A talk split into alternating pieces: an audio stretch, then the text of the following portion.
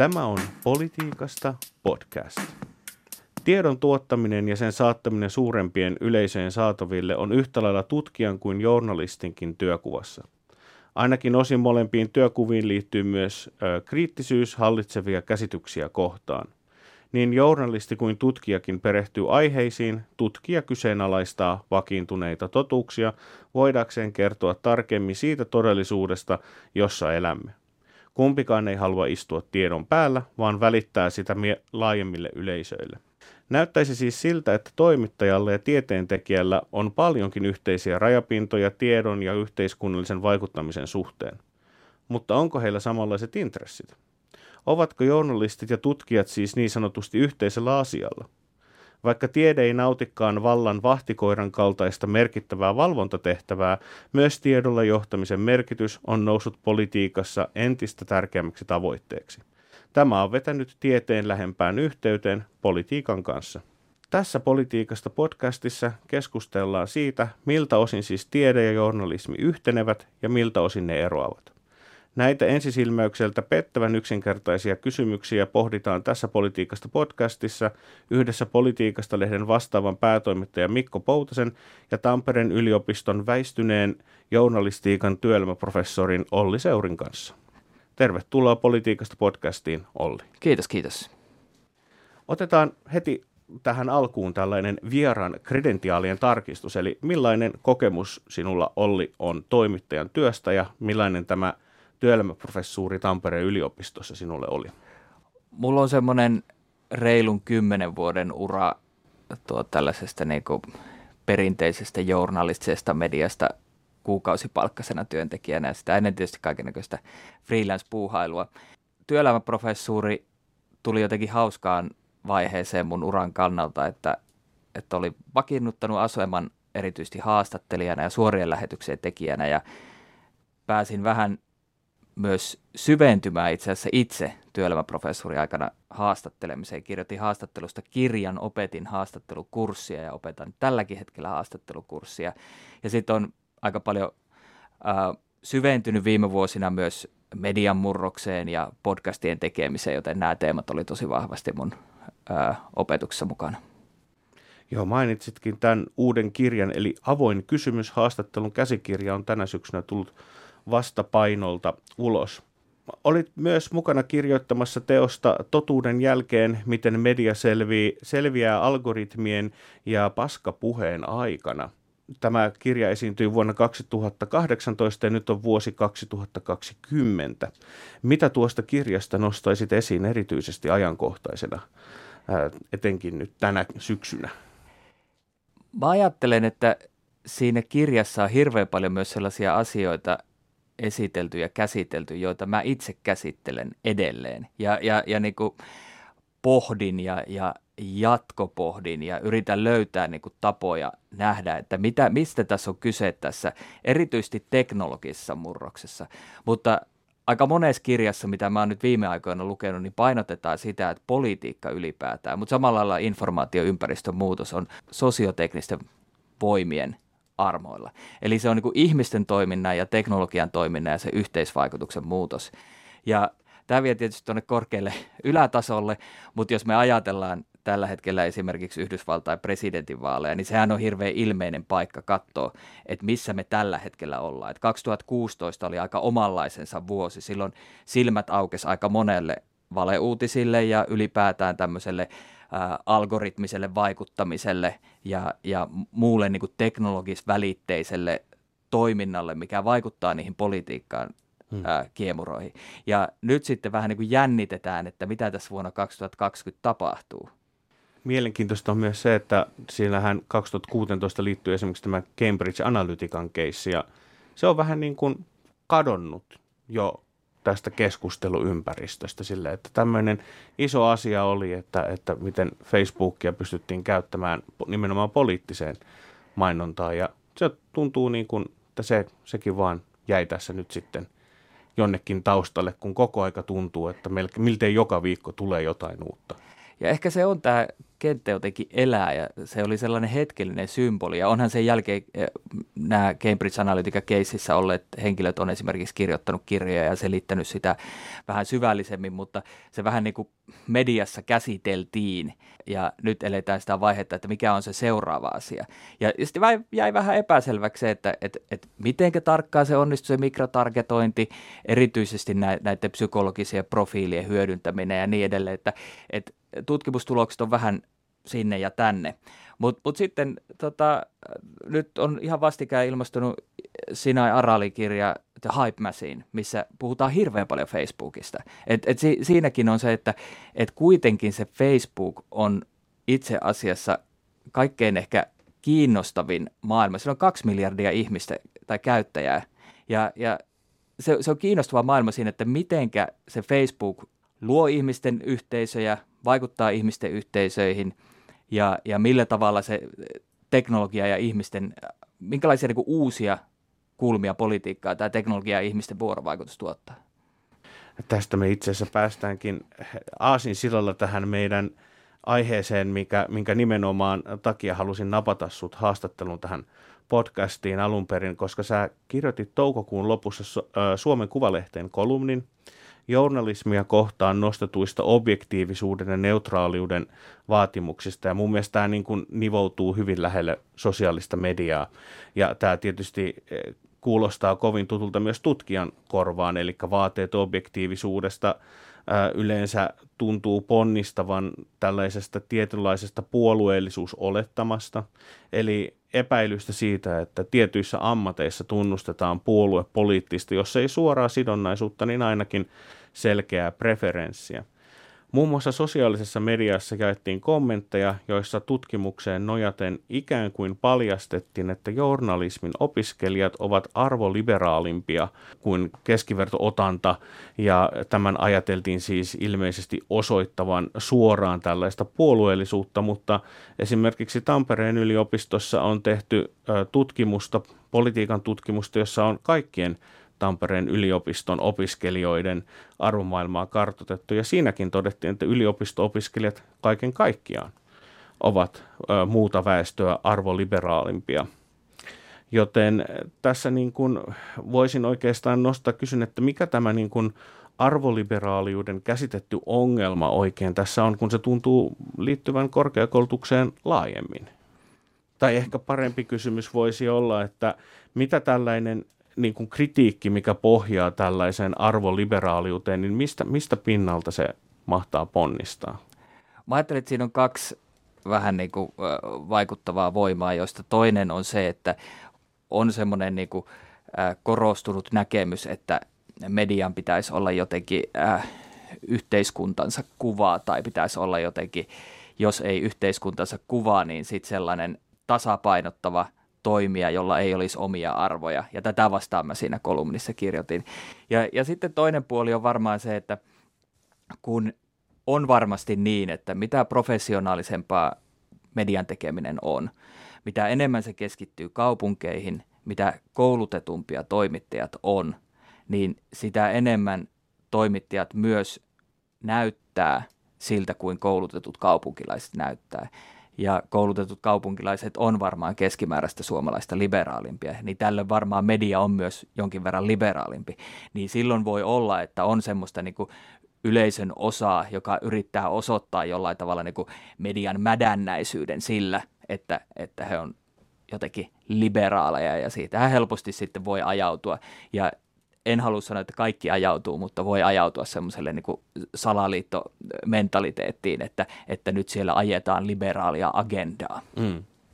Ja jos ajattelee, että sehän ei nimenomaan ole pelkästään journalismin taustalla, vaan ylipäätänsä tuntuu, että myös yliopistosta nähdään näin, että yliopistoinstituutiona on samalla tavalla tällä voisi sanoa niin kuin hieman suspekti, että täällä ihmiset sitten ovat arvoliberaalimpia ja se myös vaikuttaa sitten tutkimuksen näihin objektiivisuusolettamiin, mutta mä tuosta aikaisemmasta sanoin todella mun mielestä hyvin, että siis tämä objektiivisuuden vaatimus hirveän usein lähentelee tällaista niin kuin arvottomuuden vaatimusta, eli arvojen hävittämistä.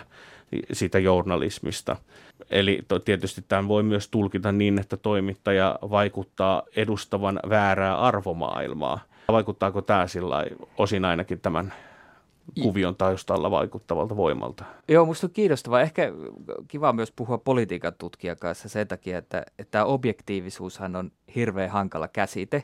Mä oon sanonut jo vuosia sitten, että mä en suostu puhumaan objektiivisuudesta ilman pitkiä alaviitteitä. Ja mä tunnistan, että meillä on niin kuin journalistisessa traditiossa tosi erilaisia tapoja puhua siitä, että mitä se oikeastaan tarkoittaa se, että on se niin kuin kriittinen journalistinen katse yhteiskuntaa kohti niin, että kuullaan erilaisia osapuolia ja arvioidaan tietoa. On niin, että jotkut puhuu edelleen objektiivisuudesta. Kuuntelin vastikään kiinnostavan haastattelun, missä oli New York Timesin päätoimittaja Dean Baquet, ja hän niin kuin problematisoi sen objektiivisuuden, mutta hän halusi silti puhua objektiivisuudesta. Ja hän tarkoitti siinä sitä, että kuullaan eri osapuolia ja vähän niin kuin lähellä ehkä sitä puhetapaa, missä on tämä reilu ja tasapuolinen. Tietysti Fox on karnevalisoinut tämän fair and balanced, mutta vähän sen kaltainen perinne, missä ajatellaan, että journalismissa on kuitenkin olennaista se, että hahmotetaan niiden asioiden monimuotoisuus ja monimutkaisuus, kuullaan eri osapuolia ja kerrotaan oma näkemys vain siinä tapauksessa, että se on hirveän selkeä, siis niin kuin lehden tai toimittajan näkemys mielipiteellisessä tekstissä. Alan Rusbridger, Guardianin entinen päätoimittaja, on puhunut tämmöisen puolesta. Sitten on niin kuin sellainen objektiivisuuden määritelmä, mikä on Amerikassa ehkä sellainen pilkoväkeä Tom Rosenstielin Elements of Journalism -kirjassa hirveän vahvana, ja se on se, että eihän koskaan toimittajat ole olleet objektiivisia. Et ei me olla koskaan kysytty ihmisiltä objektiivisuutta, vaan se objektiivisuus on siinä metodissa, eli siinä journalistisessa tekemisessä. Ja Suomessa ehkä taas Heikki Kuutti Jyväskylän yliopistossa on kirjoittanut tästä. Hän on kirjoittanut journalistisesta totuusprosessista.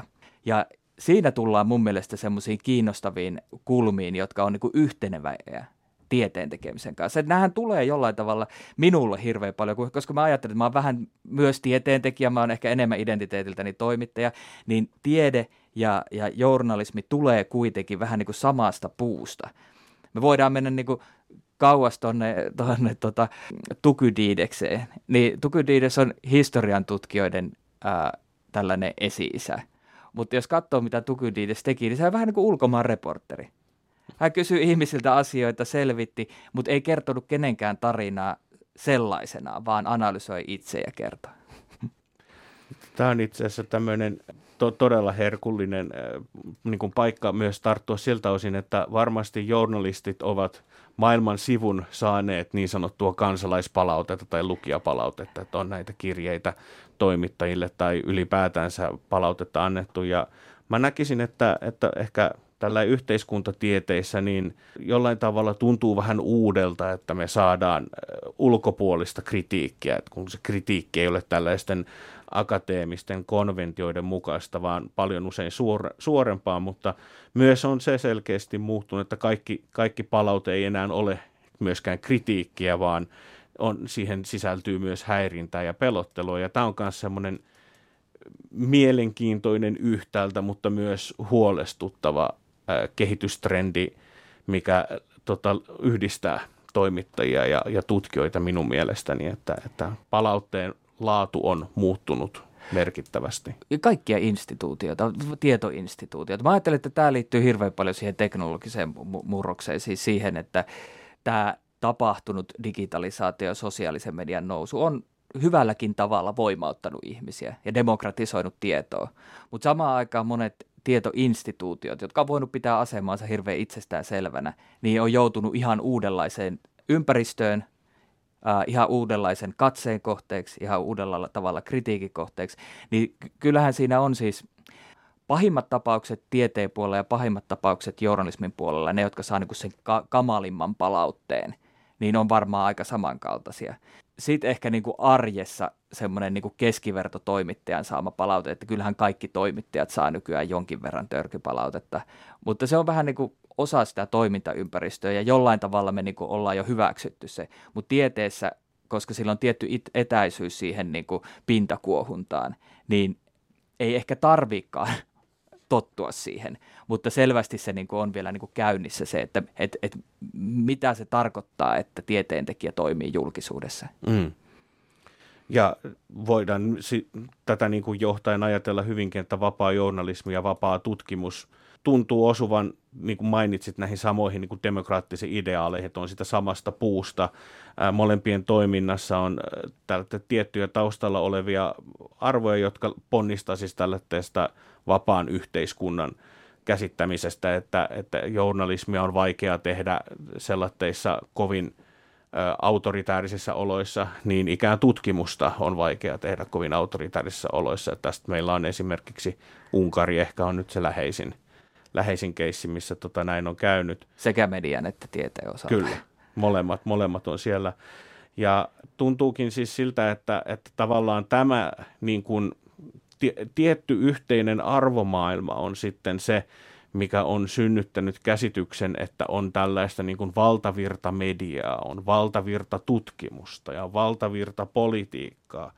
Ja nimenomaan tämä valtavirtaisuus on nyt tämmöinen niin kuin hirveän monoliittiseksi ja homogeeniseksi paketiksi ymmärretty kokonaisuutta, etenkin populistinen liikehdintä kritisoi, mutta tutkijat, toimittajat, saati poliitikot tuskin kuitenkaan ajattelee olevansa samassa porukassa tai ylipäätänsä samoin intressein siinä käytännön työssään liikenteessä. Että olisiko tässä semmoinen näkökulma, jolla voitaisiin avata tätä meidän vastakkainasettelua? Ja mainitsit siinä tässä ihan alussa Yhdysvallat, niin mun mielestä jotenkin tuntuu, että siellä tämä on niin kuin oikein korostettua. Joo, siis mä vielä joku vuosi sitten puhuin valtamediasta. Musta valtamedia on ihan ok käsite niin kuin lähtökohtaisesti siis, että on tiettyjä perinteisiä journalistisia medioita, joilla on meidän julkisuudessa enemmän merkitystä kuin toisilla.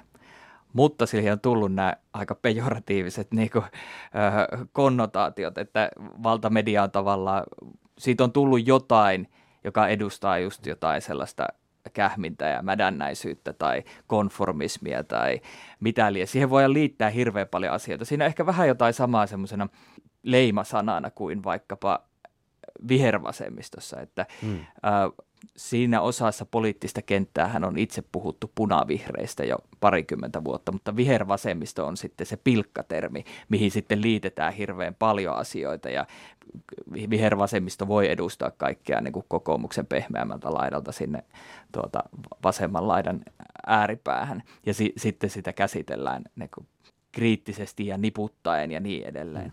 Et mun mielestä niin kuin olisi hyvä ymmärtää tietysti se, että se valtamediakin tai perinteinen journalistinen media ja sen isoimmat toimijat sisältää aika erilaisia toimijoita, mutta ne toimijat kyllä sitoutuu tiettyihin eettisiin pelisääntöihin. Ja samalla tavalla tietysti tieteen puolella sitoudutaan tieteen tekemisen sääntöihin. Niin se, että näitä niputetaan semmoiseksi valtatoimijaksi, on asettautumista sen ulkopuolelle. Ja jotenkin niin kuin sen alta vastaaja aseman hyödyntämistä. Ja sekin hän sopii tähän tietoympäristöön, että on koko ajan helpompaa lyödä niin kuin alhaalta ylöspäin tässä tietoympäristössä kuin ennen oli. Toki sitten on niitä toimijoita, jotka lyö myös ylhäältä alaspäin samaan aikaan, kun ne lyö alhaalta ylöspäin, niin kuin joku Donald Trumpin kaltainen toimija. Että hän on valtapositiossa, mutta hän lyö koko ajan imaginääristä eliittiä ja sitten hän lyö myös maahanmuuttajia. Kyllä. Tuo on itse asiassa sen takia hirveän mielenkiintoinen justiin, että Trumpiin liittyvissä näissä salaliittoteorioissa, niin hänhän tavallaan käy tätä niin sanottua deep stateä vastaan, mikä epäilemättä myös sisältää journalisteja ja muuta tästä, niin kuin, jotka ymmärretään, että jälleen kerran taas sellainen niin kuin vaan nimityksellä yhteiskunnan eliitti. Ja se on se kognitiivinen dissonanssi siitä, että presidentti käy tätä yhteiskunnasta eliittiä vastaan, niin se on melko erikoinen, mutta tuossa myös mainitsit tämän nimenomaan tämän eettisen toimintatavan ja siinä mä luulen, että taas on tämmöinen yhteneväisyys juurikin niin kuin mainitsit tutkijoiden ja journalistien kanssa, että me tavallaan katsotaan yleisöä niin, että että luottakaa meihin, että tämä on meidän niin kuin ammattitaidon tulosta. Että tämä tutkimus, jota niin kuin emme voi täysin yleiskielisesti tai yleistajuisesti aina avata, vaikka tietysti se on politiikasta lehden missio nimenomaan, niin siitä usein käy sellainen, että luottakaa meihin, että tämä on tehty tämä tutkimus kunnolla. Me ollaan tehty se niin kuin eettisesti ja myös sitä, niin kuin pitäen se tietty tutkijan etäisyys. Ja mä näkisin, että toimittajilla on semmoinen sama, ja tässä se kenties ehkä se ongelma onkin, että nyt luottamus tuntuu murenevan ylipäätänsä näihin suuriin yhteiskunnallisiin instituutioihin. Ja Helsingin yliopiston tutkimuksessa tältä syksyltä media ja yleisön luottamuksen ulottuvuudet kiinnitettiin nimenomaan huolta tähän yleisöjen kasvavaan epäluottamukseen ammattimaisesti tuotettua uutismediaa kohtaan. Itse uskoisin, että samanlaiset löydökset ehkä hieman lievempinä löytyisi kuitenkin myös tiedebarometreista ja vastaavasta. Tai siis, että suomalaiset luottaa tieteeseen siinä abstraktiossa, mutta sitten kun ruvetaan tavallaan katsomaan esimerkiksi jotain tiettyä tieteenalaa tai tietyn suuntaista, esimerkiksi juuri politiikan tutkimusta, niin sitten sieltä alkaa tulla esiin, että juuri tuohon minä en taas sitten niin luotakaan. Ennen kuin mennään luottamukseen, mä haluaisin heittää ihan lyhyesti siitä tieteen ja journalismin roolista. Ja nyt puhutaan ideaalitapauksista, niin siinähän on se, että luottakaa meihin.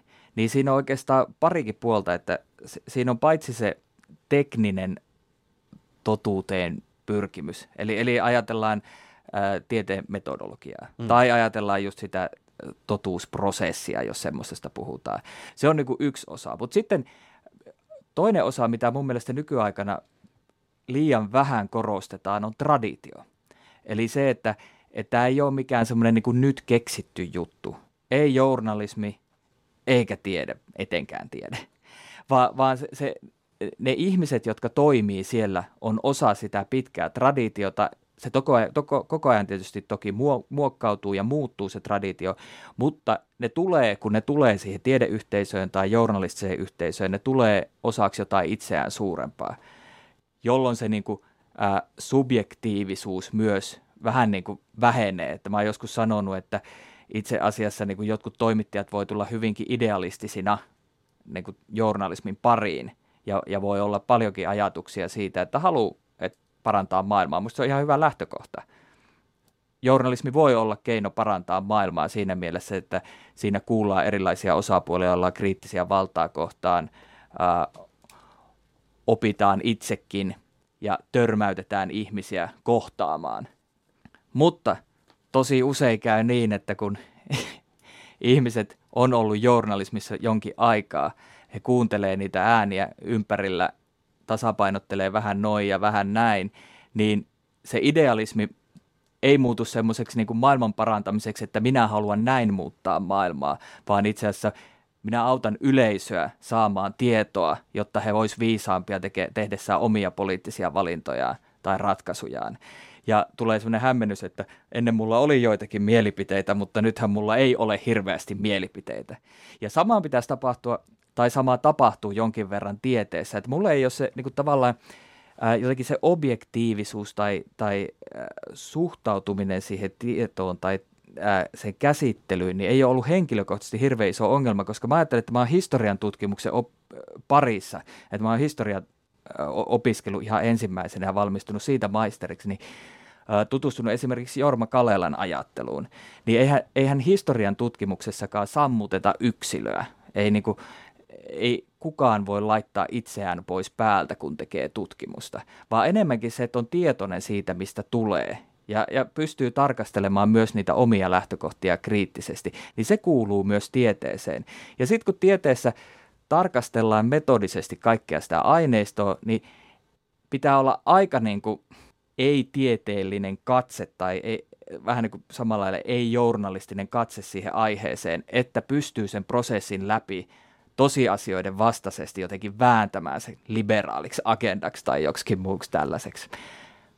Erittäin hyvin kyllä sanottu. Tuo oli suorastaan niin kuin tyhjentävää, että tuossa oikeastaan tällainen, mulla tuli tuosta jatkokysymys mieleen, mutta tuo oli kyllä niin hyvä, että siihen ei oikeastaan mitään sellaista suurempaa lisättävää ole.